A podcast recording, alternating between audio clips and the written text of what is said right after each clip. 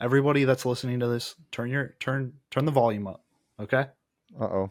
The dynasty is fucking over. Okay. Nick Saban's done. It's fucking over. Okay. There is no more Alabama. Listen, Nick Saban might have had one of the most talented squads last year. Okay. You had Bryce Young, probably going to be one of the greatest college quarterbacks. You had Will Anderson, maybe one of the best defensive ends in college football. And they couldn't fucking do it. Okay? There this Alabama team is no longer a pu- plug and play team.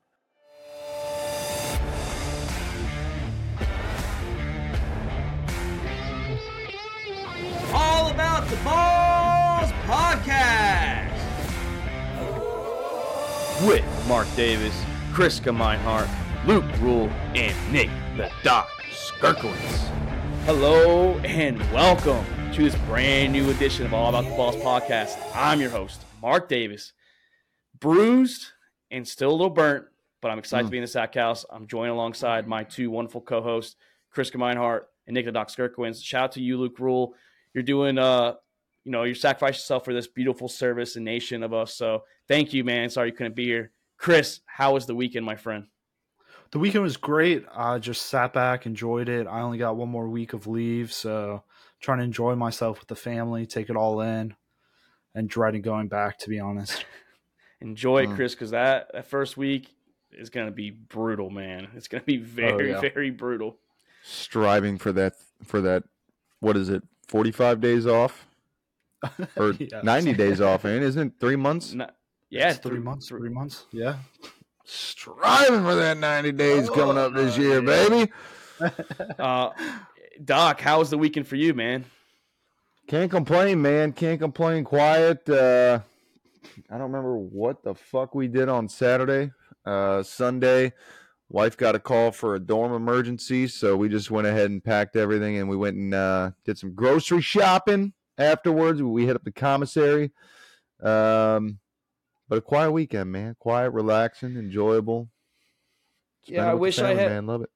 I wish I had that, man. Uh, we only have a few more days left of this airfield paint job. I mean, I'm going to show you right now that today, literally Monday, July 17th, we couldn't paint because if it's too windy, uh, the, the paint won't stay straight. It's just the way it goes. So they, they removed, they did all the removal that they had to finish, but uh, it was windy, like I said. So 20 miles per hour plus with gusts up there as well.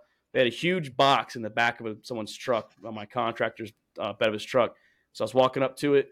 Fucking this damn box got blown out as I was getting to the door, fucking that fucking spine of that damn cardboard right to my fucking dome, Oh. dude. Yeah, Hit that man thing, a purple heart. good thing I hey, I sacrificed my fucking body for those damn aircraft, man. I put my fucking body out there for those fucking people. So I'm gonna have to talk to the Service old- before self. You love to see it. Yeah, I'm gonna talk to the Secretary of the Air Force. Maybe maybe Chief Bass, something like that, can get me a like you said. Yeah, Purple talk Heart. to Chief Bass, dude. Talk to Chief Bass. Get that. Get that. uh Get that Purple Heart, man. You earned that shit. You, you should have just went to the hospital and got off this. I almost, I almost You did. I almost went there. You. I'm not gonna lie. I had a Should've heard it. headache and I, I had a headache and I was a little dizzy throughout most of the day. I feel a lot better now. I could have said I got concussion, dude, and like I would have been out. I would have milked it for everything. yeah, like got off this. Oh, I mean, don't, oh, don't get me wrong. I, know it's like there. everyone's like, oh, it's a cardboard, but that shit hurts, man. Like it was the spine of it too, and if I didn't move my head, it would have been my eye. So I'm glad that I ducked the last. I mean, I only had like Mm. three feet to fucking play with, so it wasn't like I Oh. had much. Yeah, it was close. It was like literally as I was getting to the guy's like uh, side mirror in the bed, it just came from the bed and just whipped it. But hey, yeah, so I'll be better. I'll be fine. I'll talk to I'll talk to the the higher ups out there and see what I can do. But for everyone that's listening on Apple and Spotify and watching on YouTube, we're gonna try something new. Um, especially with the season coming up, we're gonna try and do a little short episodes, maybe 45 minutes.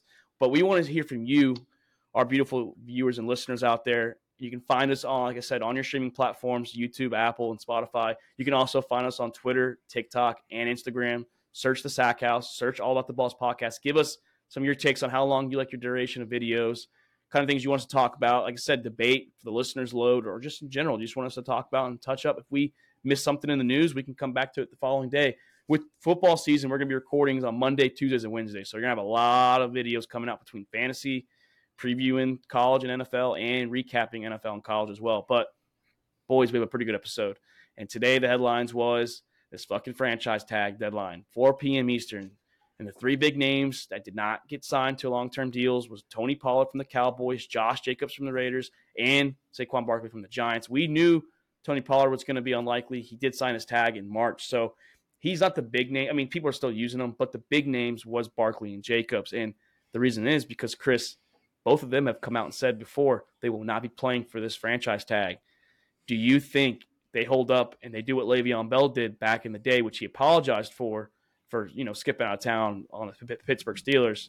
Do you think they actually hold true to their word?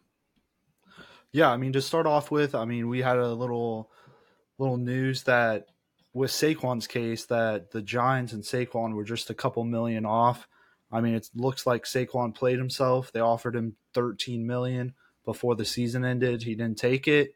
He rolled the dice, and I guess they were coming in a little lower. I mean, he he's that whole offense. So for the Giants not to just cough up that one or two million he was asking is sad. But I I fully believe that these two guys will be people that will sit out, which is sad because they're both super talented on the field. They're game changers for their offense, especially Saquon with the Giants and Jacobs with the Raiders. I mean, Jacobs was the Raiders' whole offense if you take away Adams. So well, well Barkley was Barkley was the offense. I mean, he elevated Daniel Jones, who got paid. yeah. Barkley Barkley was the Davante Adams as well in New York. Yeah, Bar- without Barkley, they say without his hundred yard games, Daniel Jones has had a bad like game. Like he can't play without a running back. So it's I mean Barkley he had a, had, he had a bad game most paid. games anyways. Yeah, it's it's it's just yeah. it's shocking to me like refusing to meet that one or two million off that they were with with all the money they paid to Daniel Jones. Like that was not Daniel Jones money. That that was you paid Daniel Jones top tier money, and I think the Giants are are going to feel that for for every year that it's worth. But um, you know, disappointing to see Barkley not get it, especially what he's meant to that city. Um, all the work that he's put in from the start, coming out of Penn State. Always a huge fan of that guy. Um, Josh Jacobs, like you said again, another huge uh, you know provider in that offense. But I think coming off of and a big example why why Tony Pollard didn't get it coming off of the Zeke Elliott and what happened in, in Dallas and they released you know from his contract. Um, it's it's just come to show that running backs are a dime a dozen, man. I mean, going back to the argument we've made in in previous episodes, Le'Veon Bell sat out. What happened? James Conner came in and absolutely took over. Um, when Kareem Hunt got suspended in Kansas City, the backup came in and absolutely took over.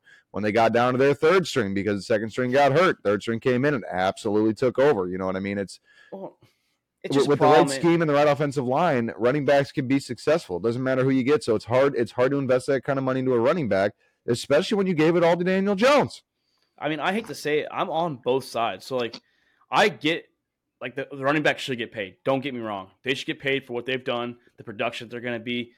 That also we'll talk about in a minute. But the franchise tag is such a bullshit system in general, and we're we're going to hammer that one in a minute. But the owners treat them like shit, or not the owners, but like the the coaching scheme is so fucking run them to the ground, tag them a couple times, and then hey, we'll we'll just move on.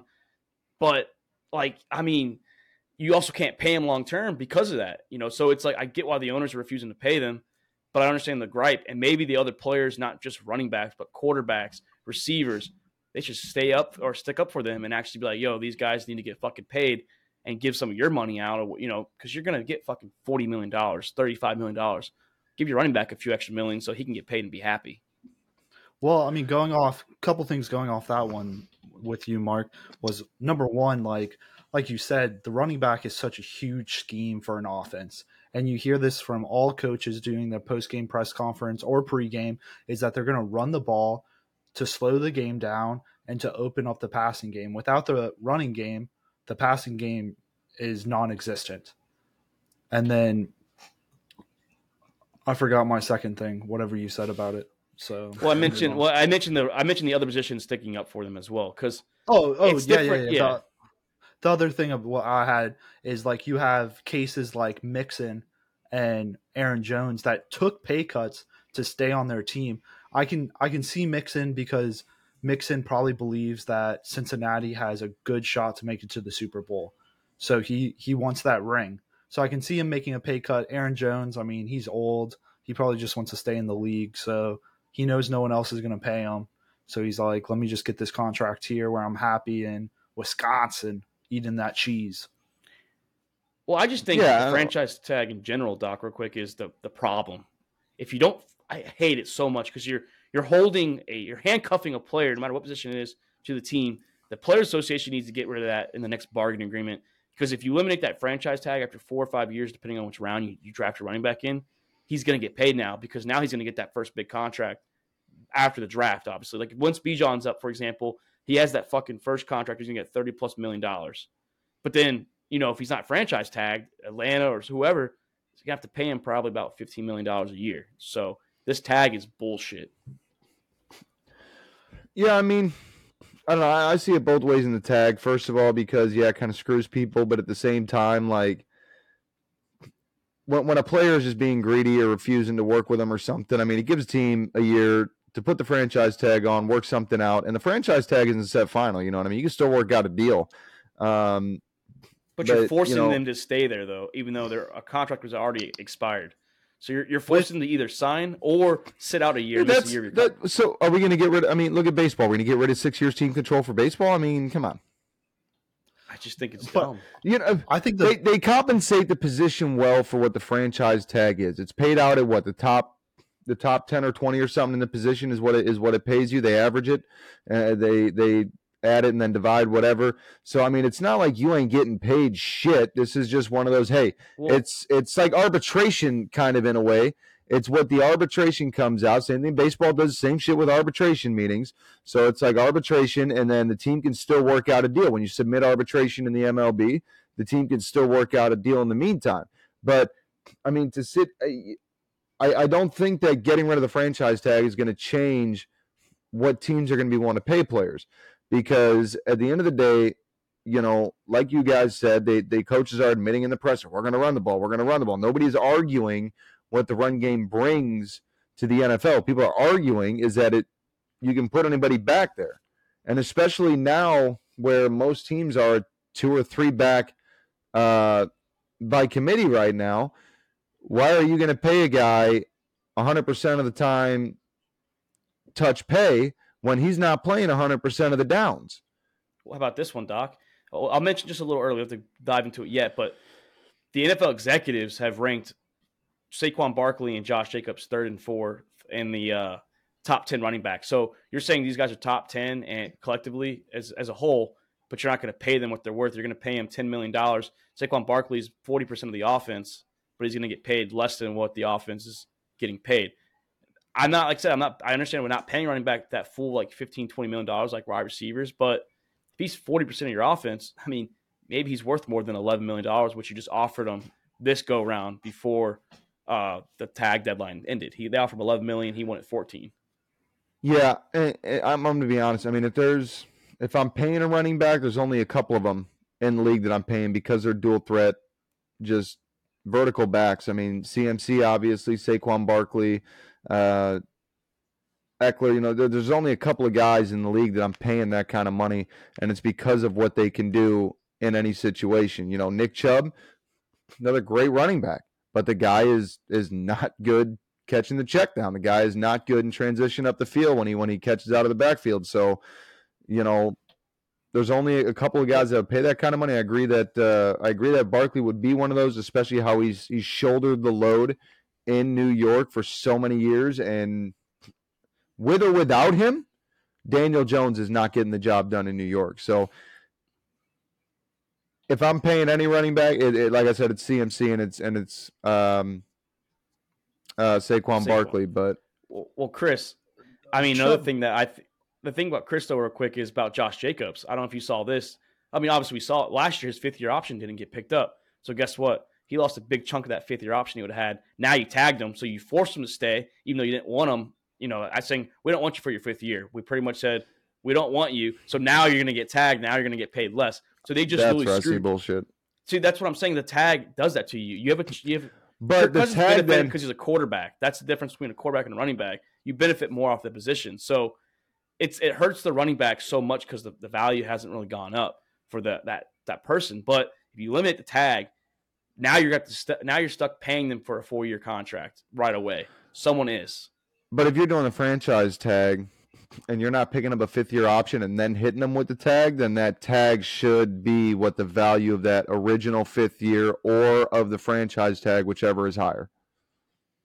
I just think I, I know, I've never liked it. Chris, you're talking about Nick Chubb though. I didn't want I didn't mean to cut you off.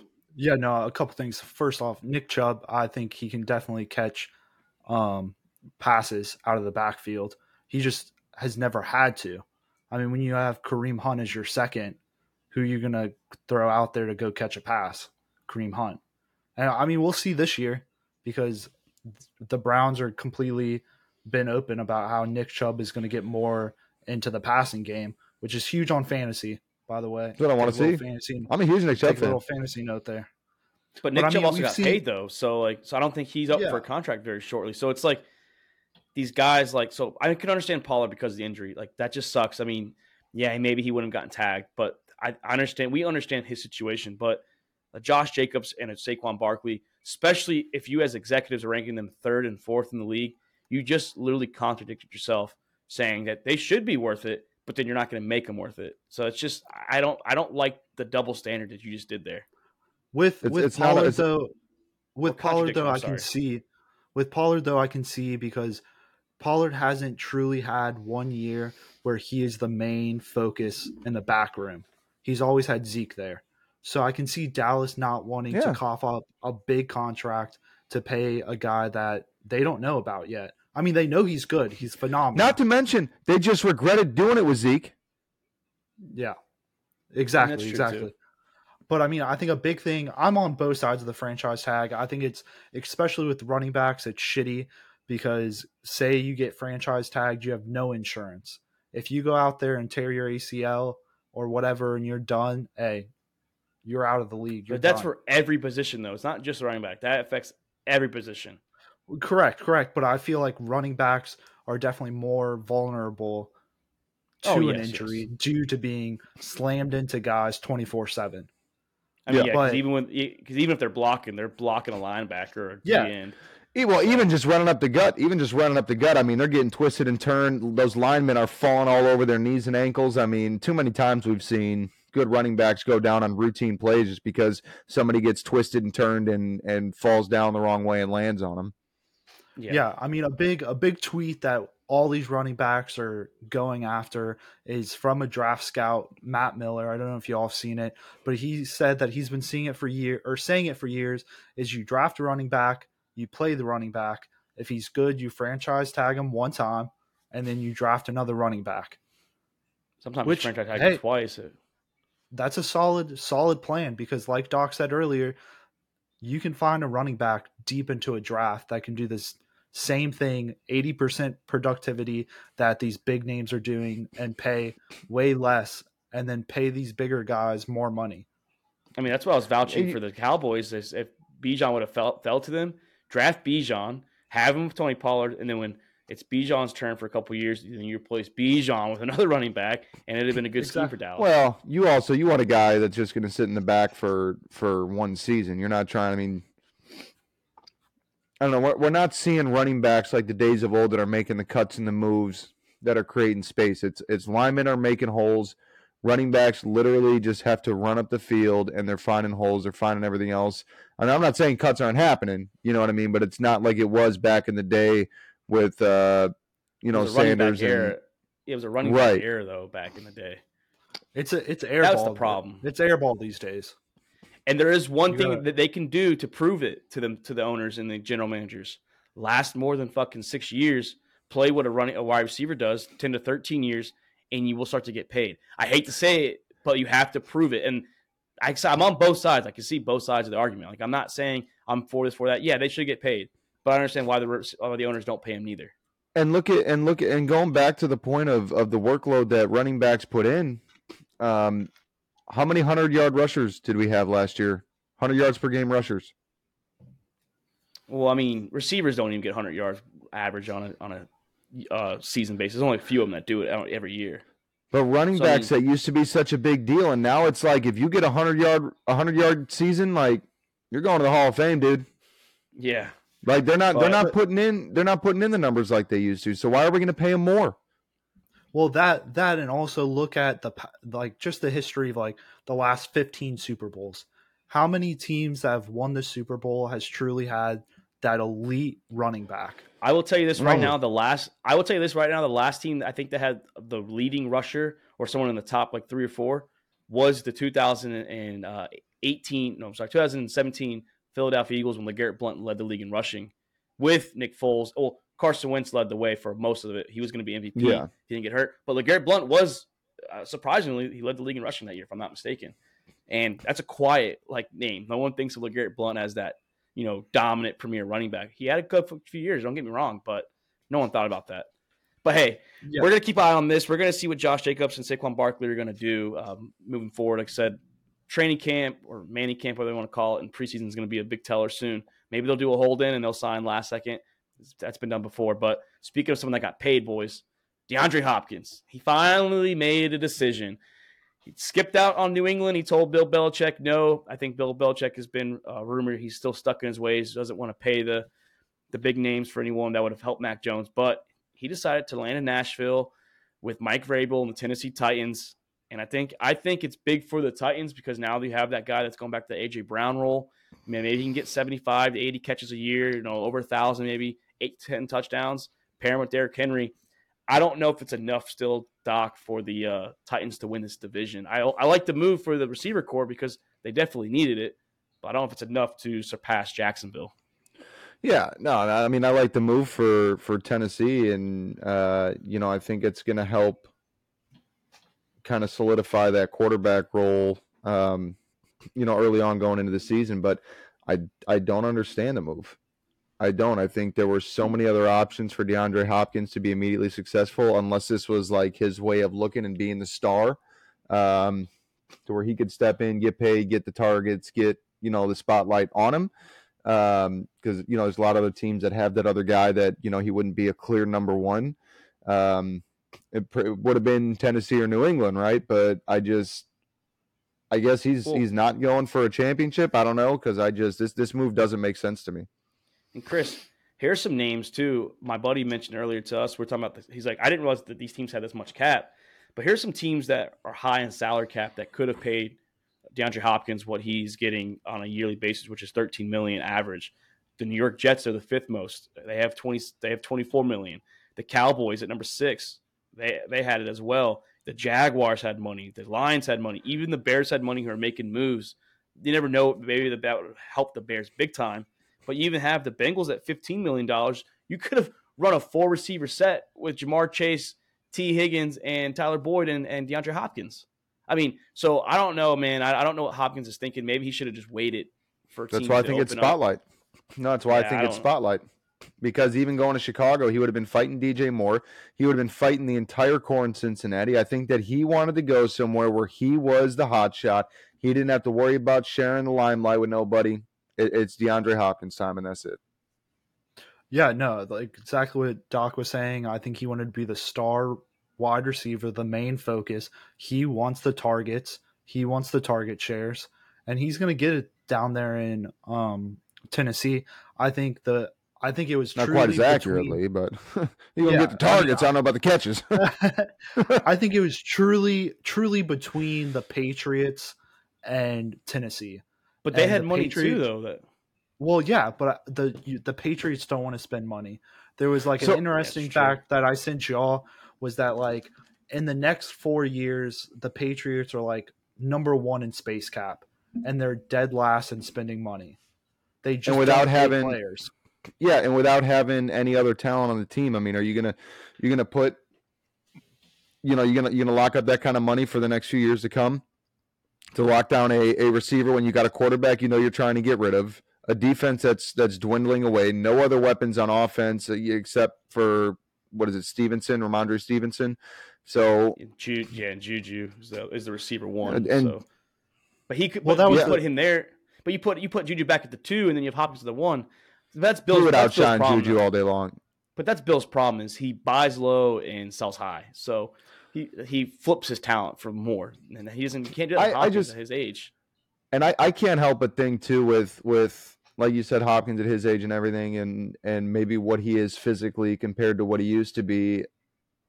I don't know. When I see a guy like DeAndre Hopkins and what you would hope as as a franchise, what his what his talent would still be at, what did the NFL teams, what did the executives and the, and the GM see that we're not seeing that, as you know, sounds to me like only Tennessee and and New England was interested in him. Why didn't nobody else Arizona- want him?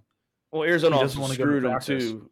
Well, Arizona screwed him too by releasing him so late, not trading him. So a lot of these teams, like the Bills and like the Chiefs, they don't have that kind of cap that would have fit DeAndre Hopkins' uh, money that he wanted. But there are other teams out there, like like we said though, Jacksonville, Philly, all these Yeah, teams had that's what money I'm saying. for him. So So the just- fact that the don't- bottom of the barrel took him in, I mean, what is that kind of? Uh, it's saying something about DeAndre that somebody's somebody else ain't saying. You know what I mean? Well, what what does it also do for his fantasy stock too, Chris? I think I, mean- think I think fantasy stock this goes up. I mean, look at last year after after a six game suspension, he came in proving that he was still the man. He was still the dude on the field. He earned 29.4% target share when he stepped in when he was fully healthy. And Tannehill's proven that he can support a top 5 wide receiver when AJ was down there. And D Hop is the same body build as AJ. They're both big. They're both physical. So I think I think his fantasy stock's definitely going to go up higher. I mean, I'm sad because I was looking at Treylon Burks as a little sleeper. That's out of the But he, question now. but he he still he still could be because now that opens up with Derrick Henry being the focal focal point as well. You have Treylon Burks, who their number one's going to be on Hopkins. He's going to get more one on one looks, and that might open the door for him. It's also I, I wouldn't say I want Hopkins as my number one on my fantasy team, but if he's healthy, No. a wide receiver two, or even a deep flex if you're going receiver heavy, it's not a bad spot. That I think you can get seventy to eighty catches out of Hopkins for close to a thousand, maybe even a little over a thousand, and you know he's going to get those TDs as well. So I, I, I don't know. I, I think Hopkins could be a good receiver two on your team if healthy. Ex- especially with his ADP right now, I'd have to look, but I think he's I don't know if they've updated it yet, but I think he was like 24 wide receiver right now. So I mean his ADP is great for where he's going right now because he's going to go in and step in in that truly wide receiver one spot. Oh yeah, Yeah, and it's like you said, he's going to get his targets, he's going to get his numbers because nobody else in Tennessee is capable of getting the numbers. So, um, you know, it I, it raises stock for sure um, because he is going to be that that serious number one, really only target in Tennessee. But you know, it, it doesn't raise it as much as it could because it's still it's Tennessee. yeah. It's Ryan Tannehill. Just don't but speak, just don't play him week one because Marshawn's going to lock him down. Seatbelt him. but speaking of the quarterback, though, I mean, now if they feel like they're in a potential spot to win the AFC South, maybe even make a wild card, you never know. Like I said, Mike Vrabel's a very good coach, so I hate to say like he's gonna get. It's like the Patriots. I I'm, I know I got him really low, but it's it's fucking Belichick and Vrabel. They find ways to win games when they shouldn't. But does this also now potentially delay Will Levis a year or two? Because now if you have Hopkins there, they think they might have a chance to actually get the playoffs, and you're not going to do that with Will Levis uh, probably right away. So does that hurt his stock for this year in his rookie season? I think they're gonna they're gonna go into it just the way like the Falcons did last year. They they know what they have with Ryan Tannehill. They know Ryan Tannehill isn't going to change. So if the last four games, five games, they're out of the playoff contention, then they're going to put Will Levis in and see what Mayonnaise Boy can do to see if he Yeah. has it to be that franchise quarterback. So I, I would compare this situation just like Mariota and Ridder last year. I don't think it's even going to take that long, honestly. I mean, with with with getting DeAndre to that deal, um, they don't want to squander that opportunity. You know what I mean? If if if it's calling the season a wash early because Ryan Tannehill's back to doing Miami Ryan Tannehill things, um, get him out of the way, like Chris said, and see if he's going to be your franchise quarterback. Because if not, then you need to start looking. You need to dump Tannehill. You need to be looking in the draft for another one and be finding that guy that is going to be your quarterback that can elevate with DeAndre Hopkins and make this team winning in the next couple of years. Tennessee, I mean, a move like that, you're in win now mode. You know what I'm saying? You got Derrick Henry, you got a receiver. You know, you lost some pieces on the line. Rebuild that through the draft, free agency coming up with DeAndre Hopkins. I mean, it, you could easily turn this team around quickly, but the quarterback is going to be the biggest crutch on this team right now, whether Tannehill's starting or it being a rookie, brand new Will Levis. But I, I if I'm Tennessee, I'm not waiting around for it. I Ryan, listen, you got the first couple games, man. Don't fuck it up because if you do, Will's coming in, and if he don't got it, that's fine. He can at least learn because we've got longevity with him, where we can at least you know work on the rest of the season. But we're looking in the draft then to find that next guy because we need it now, or or even in a, moving in the offseason, trade free agency, whatever. Yeah, I think all eyes, like you said, boys, are on the quarterback, and that's going to be the position that the Titans are going to be having in the spotlight. Is Will Levis or Tannehill, like you said? Tannehill struggles. How how soon do they pull that trigger? And speaking of and that's why running backs don't get paid. With Derrick Henry, all the talk is on the quarterback yeah. and DeAndre. Well, speaking of quarterbacks, the NFL executives, boys, they do their yearly rankings of the top 10 at each position. And, you know, caught my eye a little bit with the quarterbacks. You know, the one through three was pretty standard. They had Mahomes, Burrow, and Allen. Okay. Very respectable list. You can understand that. Like Chris pulled up. But then it kind of raises some flags. Aaron Rodgers at four, Herbert at five the almost MVP last year, Jalen Hurts at six, Lamar, who didn't make the top 10 the year before, number Lamar's seven. Way too high. Sunshine, Trevor Lawrence at eight, Dak Prescott at nine, and a quarterback that struggled last year, even when he was healthy, Matthew Stafford at 10. And I, I hate to say it, boys, if That's we're going based on mistake. If you're going based on right now, I, I don't see how you don't have Jalen Hurts higher than on that list. I, I think Aaron Rodgers is going to do good things with the Jets this year, but the man is a dual threat. I understand he only had 3,700 3,600 passing yards last year but he did miss two games, so he would have easily had over four thousand plus the thousand yards. I mean, he should be higher in my opinion. Maybe I mean I can understand not having him past Josh Allen or Joe Burrow, but you got to have him in the top five. That's my opinion on that. And take Stafford off the list.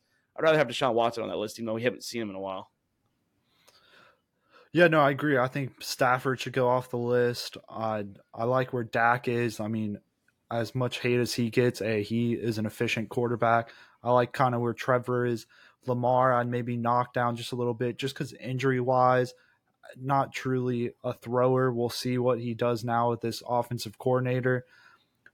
Maybe move Jalen Hurts up. Justin Herbert, I mean, he did have an off year last year, but how many games was he playing with broken ribs? So I'm excited to see what Justin Herbert can do with a fully healthy year. Fingers crossed, at least. And then Aaron Rodgers, I mean, I'm excited to see what he does with an actual good offense now. Yeah. Yeah, I kind of like Aaron Rodgers at number four. I mean, I don't know. I don't know. When you get to that four through four through six, four through seven, I mean, you could really go a whole lot of different ways with it. Um, Rodgers, I mean, he, he didn't have shit in, in, Green Bay for the last couple of years, but still one of the more accurate passers that we've seen in our day. I mean, he finished two years ago, what, with two interceptions two years ago, the entire season, and he threw. He threw the football. I mean, the guy still has accuracy, uh, pinpoint accuracy. Um, Stafford, I, I, I don't even know how to put into words how confusing that is. Um, I'm just, I'm not even going to talk about it. This, this must have been like Colin Cowherd must have had some input on this list uh, to put Matthew Stafford anywhere near the top ten. Um, Doc, I'm confused. I'm confused, Doc. Though you have Aaron Rodgers fine at number four, but you also have him going eight and nine this year. Only one win more than the Zach Wilson, Joe Flacco, Mike White New York Jets of last year. We keep receipts in the sack house. Yeah, I, I yeah, have a good that, memory in this fine. noggin. So that's fine. That's I mean, Aaron Rodgers, Aaron Rodgers can still do all the work like he's been doing in Green Bay, and not win Super Bowls. You know, I don't know what to tell you. Uh, but no playoffs is from the fourth best QB in the league this year. That's that's a uh, that's pretty bold. So, I mean, we could run down how many playoff wins each quarterback's got, and then we can talk about where they deserve to be but based we, on how we, the season finishes and how many playoff wins they got. But are we talking about past success or like the, the, what's currently going on in the future, and like with the present time and the future? Because it's that's like, that's like saying Patrick Mahomes would have never been better than Brady until Brady retired in a current in a current time frame. But Mahomes no, obviously was was yeah. I mean, it's the same situation. You can't use past playoff wins compared to with Josh Allen, Joe Burrow, and you know Jalen Hurts because Hurts was also in the Super Bowl. Well, you brought year. you brought records into it. You brought records. Well, That's the reason well, I brought well, because, up playoffs because you brought records into it. You said that you're okay with him being the fourth best QB going to 2023, but you also have the Jets going eight nine. with a better roster than the Packers had last year. So I don't get how if you're that good, you can't elevate your team one or at least three or four more wins than what the Jets had last year. 'Cause their only mean, point he's was still, he's quarterback. still he's still seriously aging. So should he be I don't know, I- all? That's the thing is Would I have him at number be- four? No, I don't think I'd have him at number four. But I mean, like I said, that four through four through six, four through seven. I mean, you can go a whole lot of different ways at that for a number of different reasons. You know, like like some that have already been mentioned. But um, would I have him at number four? No, I don't know that I would have Jalen Hurts at number four. I mean, Jalen Hurts did a lot on his feet last year. So did Lamar Jackson, like he does every year. You know what I mean? Uh, I mean, if you're talking fantasy points and and and impact to the team, I mean, there, there's a lot of different ways to go here, but I think pure passing ability, Aaron Rodgers bumping down a little bit. Um, I think I'm, I'm think I'm flopping him and Herbert, possibly him and Hurts. Um, and I think I'm still keeping him in front of Lamar because, sorry, Luke, just just for you, buddy. Chris, Um, flip, Chris, flip that tab to the running backs because this is the other one, Doc. You think that one we have problems with? Look at this. Look at this list, dude. They have Chubb, McCaffrey, Jacobs, Barkley, Henry, JT, AK, Dalvin Cook, Pollard, and Ekeler. How do you not have Ekeler higher? As as much as that man did in the passing game and in the running game last year. First of all, how do you not have Ekeler higher? How do you have Alvin Kamara at seventh? Yeah, I mean, Chris was saying that you could take. How do you have probably AK out Jonathan top. Taylor at sixth? Yeah, I don't get it. I, I I love Nick Chubb, but I don't think he's number one. I think maybe like three or four. But I, I no, just I'm don't. putting I'm putting because the because of the dual threat. CMC is number one. Ekeler obviously is moving way up. I think uh, two is going to be a toss between Chubb and, and Henry, but the, the, who came up with these lists? Who's The whose executive, fucking lists the- are these? this is the averages for the coaches. executives of the NFL. Yep, coaches and managers and all that stuff. Scouts, all, all of them combined, they come up with their averages essentially. Yeah, Yeah, even Chris said Chris said AK could but maybe even be got he can even taken off as much as he is yeah, a Saints I, fan. I I I love the names on the list, except I mean, with AK what he did last year, I think you can maybe take him off. I think they just have the order wrong. I mean, CMC definitely deserves to be number one. Henry Chubb, two, three. You can, and then Saquon. I mean, two, three, and four. You can literally say a tie for second place and put yeah. Well, and now that Zeke's Chubb, gone, Jacobs, Pollard's going to move up. yeah. We'll have to see what I Pollard's mean- gonna do coming back from that injury too that he suffered like the very end of the season. I mean the name the names are there. I think these are definitely your top ten running backs. It's just the the order's all wrong. Yeah, I, I think the NFL execs need to let us come in there and just the fans in general, let the fans speak. God, like And or then- the players. Yeah, And stick to your fucking day job. And then take Dalvin Cook out. He's not even on a team right now, so he's not going to do anything yet. I mean, but he'll, he'll, he'll make one. But hey, uh, yeah, we just had leave it, leave it to the execs. Uh, that guy don't got a team. Put him number seven. yeah, well, put, just, put him. but there. this just goes. It just shows back to the execs. Like they have them three and four right there, but they don't want to pay them. But speaking of being, speaking of paying, boys, Tennessee Volunteers, they just paid over eight million dollar fine because of Jeremy Pruitt's uh, 200 fractions. Which God, I don't know how you get 200 fractions in a two year span. 18 of those were level one violations. So they avoided the bowl ban. Chris, I don't know, man. Tennessee got lucky, but they fined over eight million dollars for Tennessee, and they can now go to the playoffs. They can get to the SEC championship if they can get that far. But Tennessee survives, dude. yeah, no, this is huge that I they got out of the whole bowl ban. They can go to the playoffs if they make it, but this is just down to the whole recruiting situation. They haven't came out with like specifics. Well, except they have invited people that they weren't on the books said wasn't coming. Yeah, official but visits. I mean, to have over 200, that's that's rough. But I mean, at least hey, they only won. That's they only won 11 of- game. They only won 11 games out of those two years, so it's not like they're taking big wins out. God, that's a lot of infractions in a two-year span. One of those was COVID year too. So, I mean, it's just a lot of violations and fractions. Couple fractions. two that you tree, have. couple two tree uh, violations there. Like I just don't Yeah. get how you get 200 in a two year. Like that's an average of 100 in one year. Like what are you doing? That is literally. Can we get a replay on that of Mark? Can we like show Goodwill Hunting and Mark doing the math of his in his head, Oh, that was talking quick, about 200 dude. infractions in two years, and oh god, that's like an average of 100 a year. Yeah, and he averaged nine the level little- one violations too, man. Like, come on. Do the little like math scene from The Hangover, you know? Yeah, yeah, well, he's running through all the formulas and shit. Like that's what we we need a clip for that. Yeah, but uh, But yeah, no, I just want to touch that.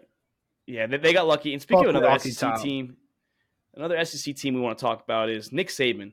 Saw old, um, the, I forgot his name. Chris, what's his name from the SEC that covers on ESPN? Uh, Line Oh, Lineberg or God, yeah, Paul, his name. Paul, Paul, Paul, uh, Paul, something. yeah, He's that old guy with the messed up hair. Yeah, um, i've Oh good yeah, I'm talking about. Paul, Paul, Paul Finberg. Feinberg. Paul Finberg, Paul yeah. Feinberg.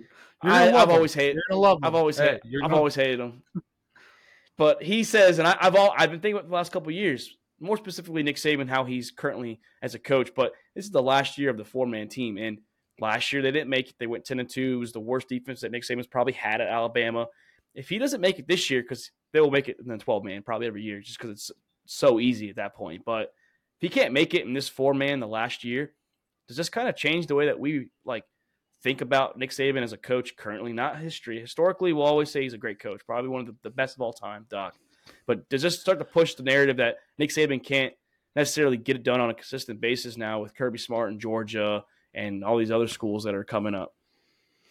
No, I think uh, Kirby Smart, the way that he stepped up with Georgia, and, and arguably one of the best defensive teams that we've seen the last couple of years in the history of college football. But um, I think what we're seeing right now is uh, the recruiting is spreading across the SEC. It's no longer Alabama heavy. I mean, they are still making huge, you know, t- uh, huge strides in the recruiting game, but you're starting to see a lot of top tier prospects going to teams like Tennessee, who never really, you know, the last 15, 20 years aside from Manning, you know, have not really had anything. Uh, even Manning was was more than that, but um, you know, Georgia obviously is getting a lot of love out there. Texas A&M is getting a lot of love. Texas and Oklahoma now have moved into the SEC, and you know, the newest Manning getting ready to to take snaps under center for for Texas. So I think Boy, that Jack, recruiting, too, man. yeah, I'm actually excited to see him play. So I think that the talent is just spreading across the SEC and it's becoming more balanced. You're not going to see Georgia and Alabama just flat out 12 and 0. Every game is exciting and every game is a is a win lose opportunity. You know, like Tam, you holding on against Alabama in their game. Texas almost knocked off Alabama. I mean, there were so many games last year that were just last We second. have, yeah. Yeah, no, I agree. I agree. Um, but I think that just the way that it's it's kind of moving in that direction. I don't think that this is a slight against Saban. I think he's still doing a phenomenal job. I mean, the numbers are still there for Alabama. It's just this is you know the rest of the SEC is stepping up and no longer hey we're just going to sit back and let Alabama win. We're going to figure out how to recruit and we're going to figure out to win. Yeah, I'm there with you, Doc. I think that the the league is catch or the league, the conference is catch up a little bit, especially Georgia. Kirby Smart caught up pretty quick. Took him a little bit. I mean, they they, they lost, Especially they being lose that- prior Alabama.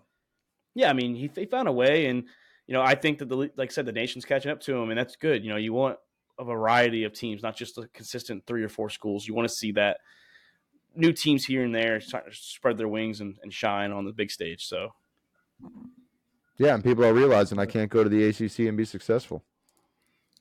yeah, Listen, everybody that's listening to this, turn your turn turn the volume up. Okay. Uh oh. The dynasty is fucking over. Okay. Nick Saban's done. It's fucking over. Okay. There is no more Alabama. Listen, Nick Saban might have had one of the most talented squads last year. Okay. You had Bryce Young, probably going to be one of the greatest college quarterbacks. You had Will Anderson, maybe one of the best defensive ends in college football. And they couldn't fucking do it. Okay? They're this Alabama team is no longer a pu- plug and play team. They lose all these players in the draft and there's no more talent to back them in. These five stars are not going. And you're seeing this as a result of NIL deals because other teams are opening up their checkbook and the transfer portal. kids aren't wanting to sit behind other kids and wait for their turn patiently like it was back in the day. And Nick Saban doesn't know what the fuck to do except go cry to his wife that they almost lost against Texas. They fucking lost against my boy, Catholic, fake Cajun accent ass, fucking Brian Kelly. And guess We're what? family. Guess what, Saban? Guess what, Saban? Brian's coming for that ass again this year. Okay? And crying about Again, the I mean- NIL deal with with TAMU. Yeah, else they in lose? They Tuscaloosa. lost to Tennessee too. And- yeah, lost Tennessee. Yeah. Okay. I mean, I don't know if y'all watched their summer game. Both quarterbacks looked rough as fuck. The wide receiver room's not as talented as it usually is. I it's over in Alabama. It is Done. It's it's done. It's about to be it's Yeah, about to be Auburn yeah, country out think- there, baby. I don't I don't know that anybody's I don't know that anybody's arguing that with you, Chris. I just don't think that it's Saban is is the reason for it. I think, like you said, you know, all the close games and everything, uh, the, the talent is just spreading across the SEC. All these teams are stepping up and going, we're not going to sit back and just take this shit no more. We're opening checkbooks. We're going to start paying people. The boosters are finally stepping in. And we're going to get some talent on this team. They're not all. it- It's not fucking Alabama being the number one recruiting school every year, and that's what Saban was crying about. And I think that's evident.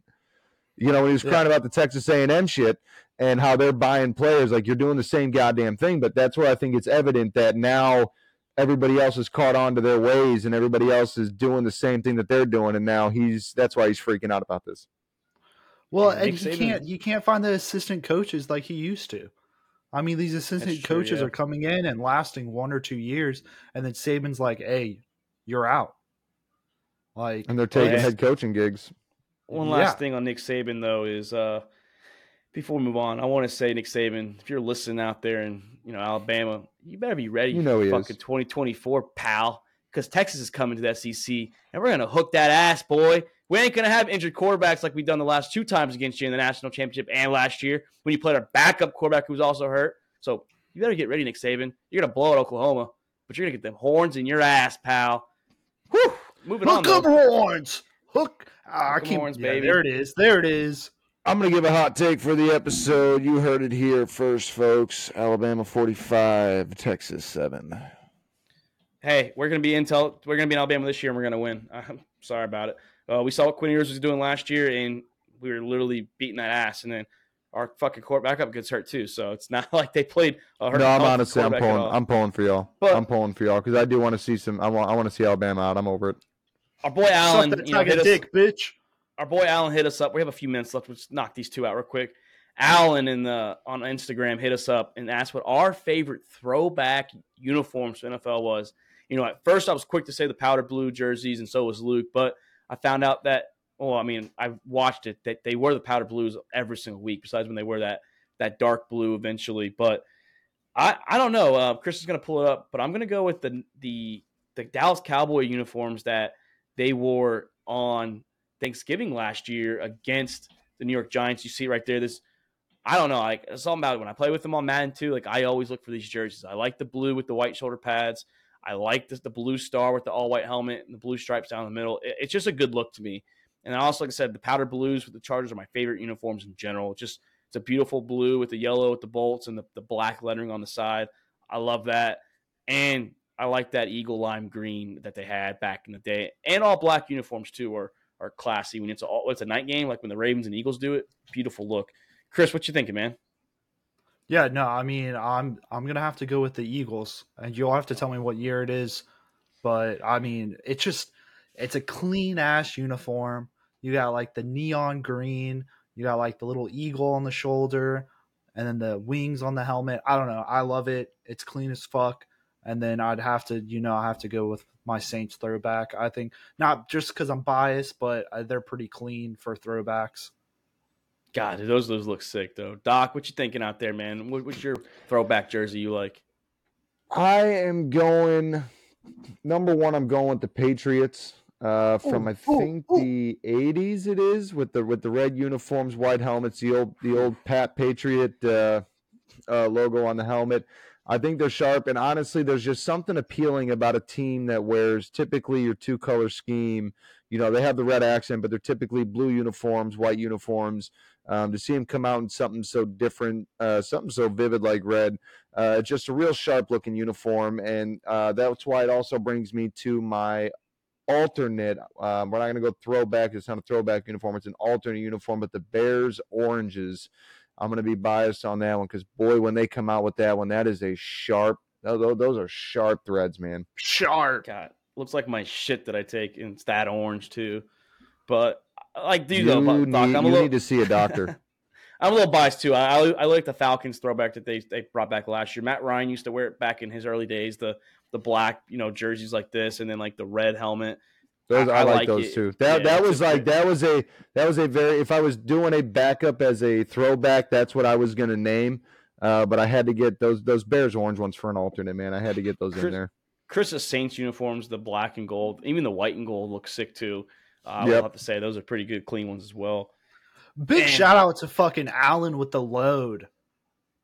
Yeah, thanks, Alan. I hope we unloaded on you, man. We hope you like that load, man.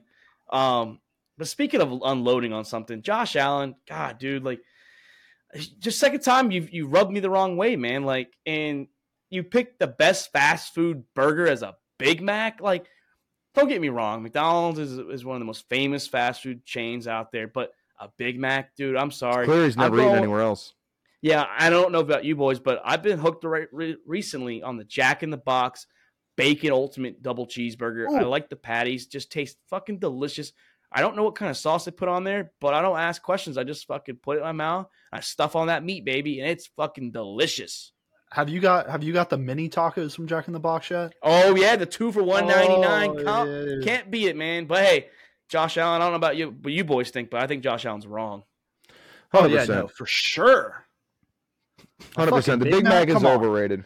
Yeah, no, that shit's overrated. If I'm going, I, I got a toss up on my two, uh, and they're they're very.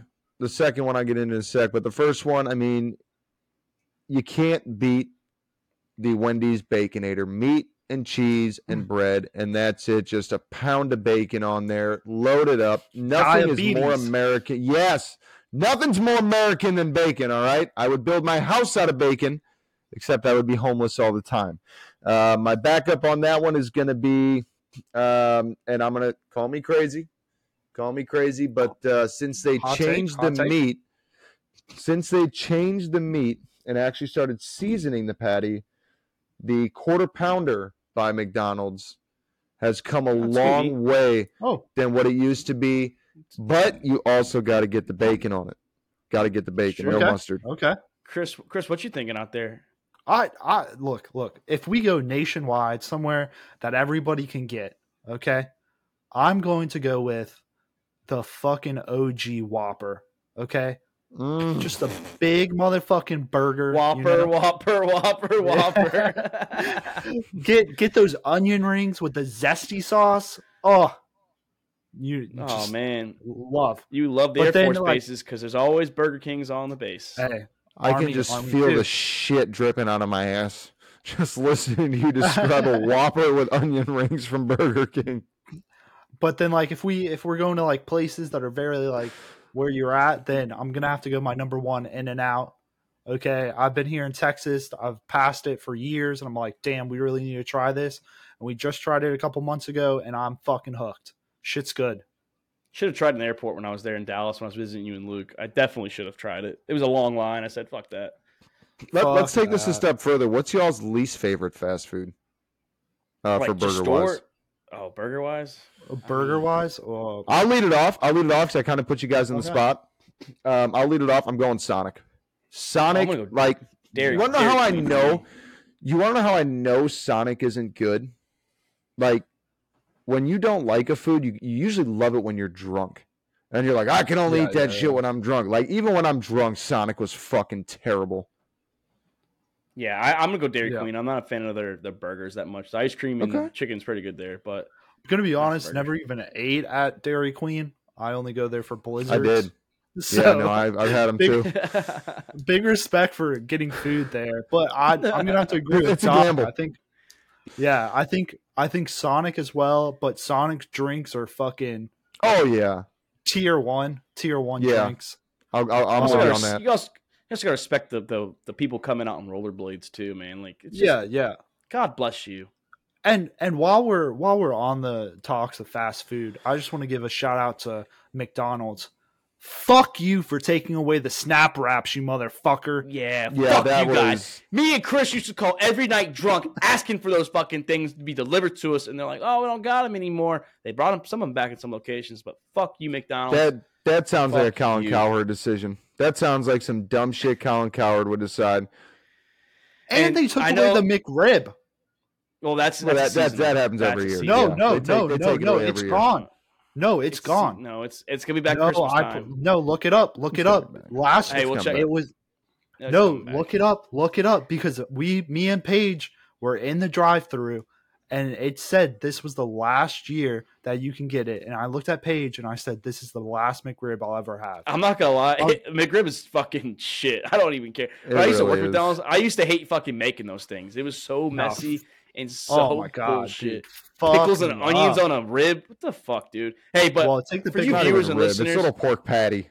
It's a pork patty you get out of the fucking MREs.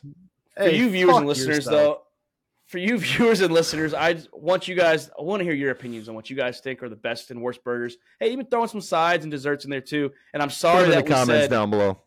yeah, I'm sorry we said 45 minutes. Uh, we just get talking sports and we just keep going on. So we went a little We 10 minutes balls. longer It's too than expected. passionate. We love it too much. Yeah, We the goals go love under an hour every time. So, but like I said, we will be there back Thursday. We are going to start talking baseball. Doc, start to get used, take some notes for that first half and what you think the second half is going to occur. Also, we might include not we don't know yet. We might include a mock draft. Might be a little longer episode because of that mock draft. So Bum, bum, bum. I got something before we sign off for the night. Uh, I want to take this opportunity, as always, to say "fuck you, Colin Cowherd. You're an idiot." God, And Lamar. maybe that's Jackson. how we should. Yeah, Irish- fuck I mean, Lamar Jackson. I mean, hey, but uh, He quit on his Luke team looks- last year. I don't care what you Yeah. say. Luke, we You're missed you here, shit. man. We, we- yeah, I have to trying to trying to get off here. I'm trying to sign off. the tinkle room. I had to pee, and I've, I've been Fuck Colin moving back and forth. So that's Chris Meinhardt. That is Doc Skirkwins. Luke, shout out to you. I'm Mark Davis. This is all about the Balls podcast, and Miss we you, are out. Thank you for checking out another episode of All About the Balls podcast. We want to thank all of our listeners and supporters of the Sack House. You can listen to the show on Spotify, Apple Podcasts, and YouTube. And don't forget to subscribe and give us a follow on Twitter and Instagram at the Sack House.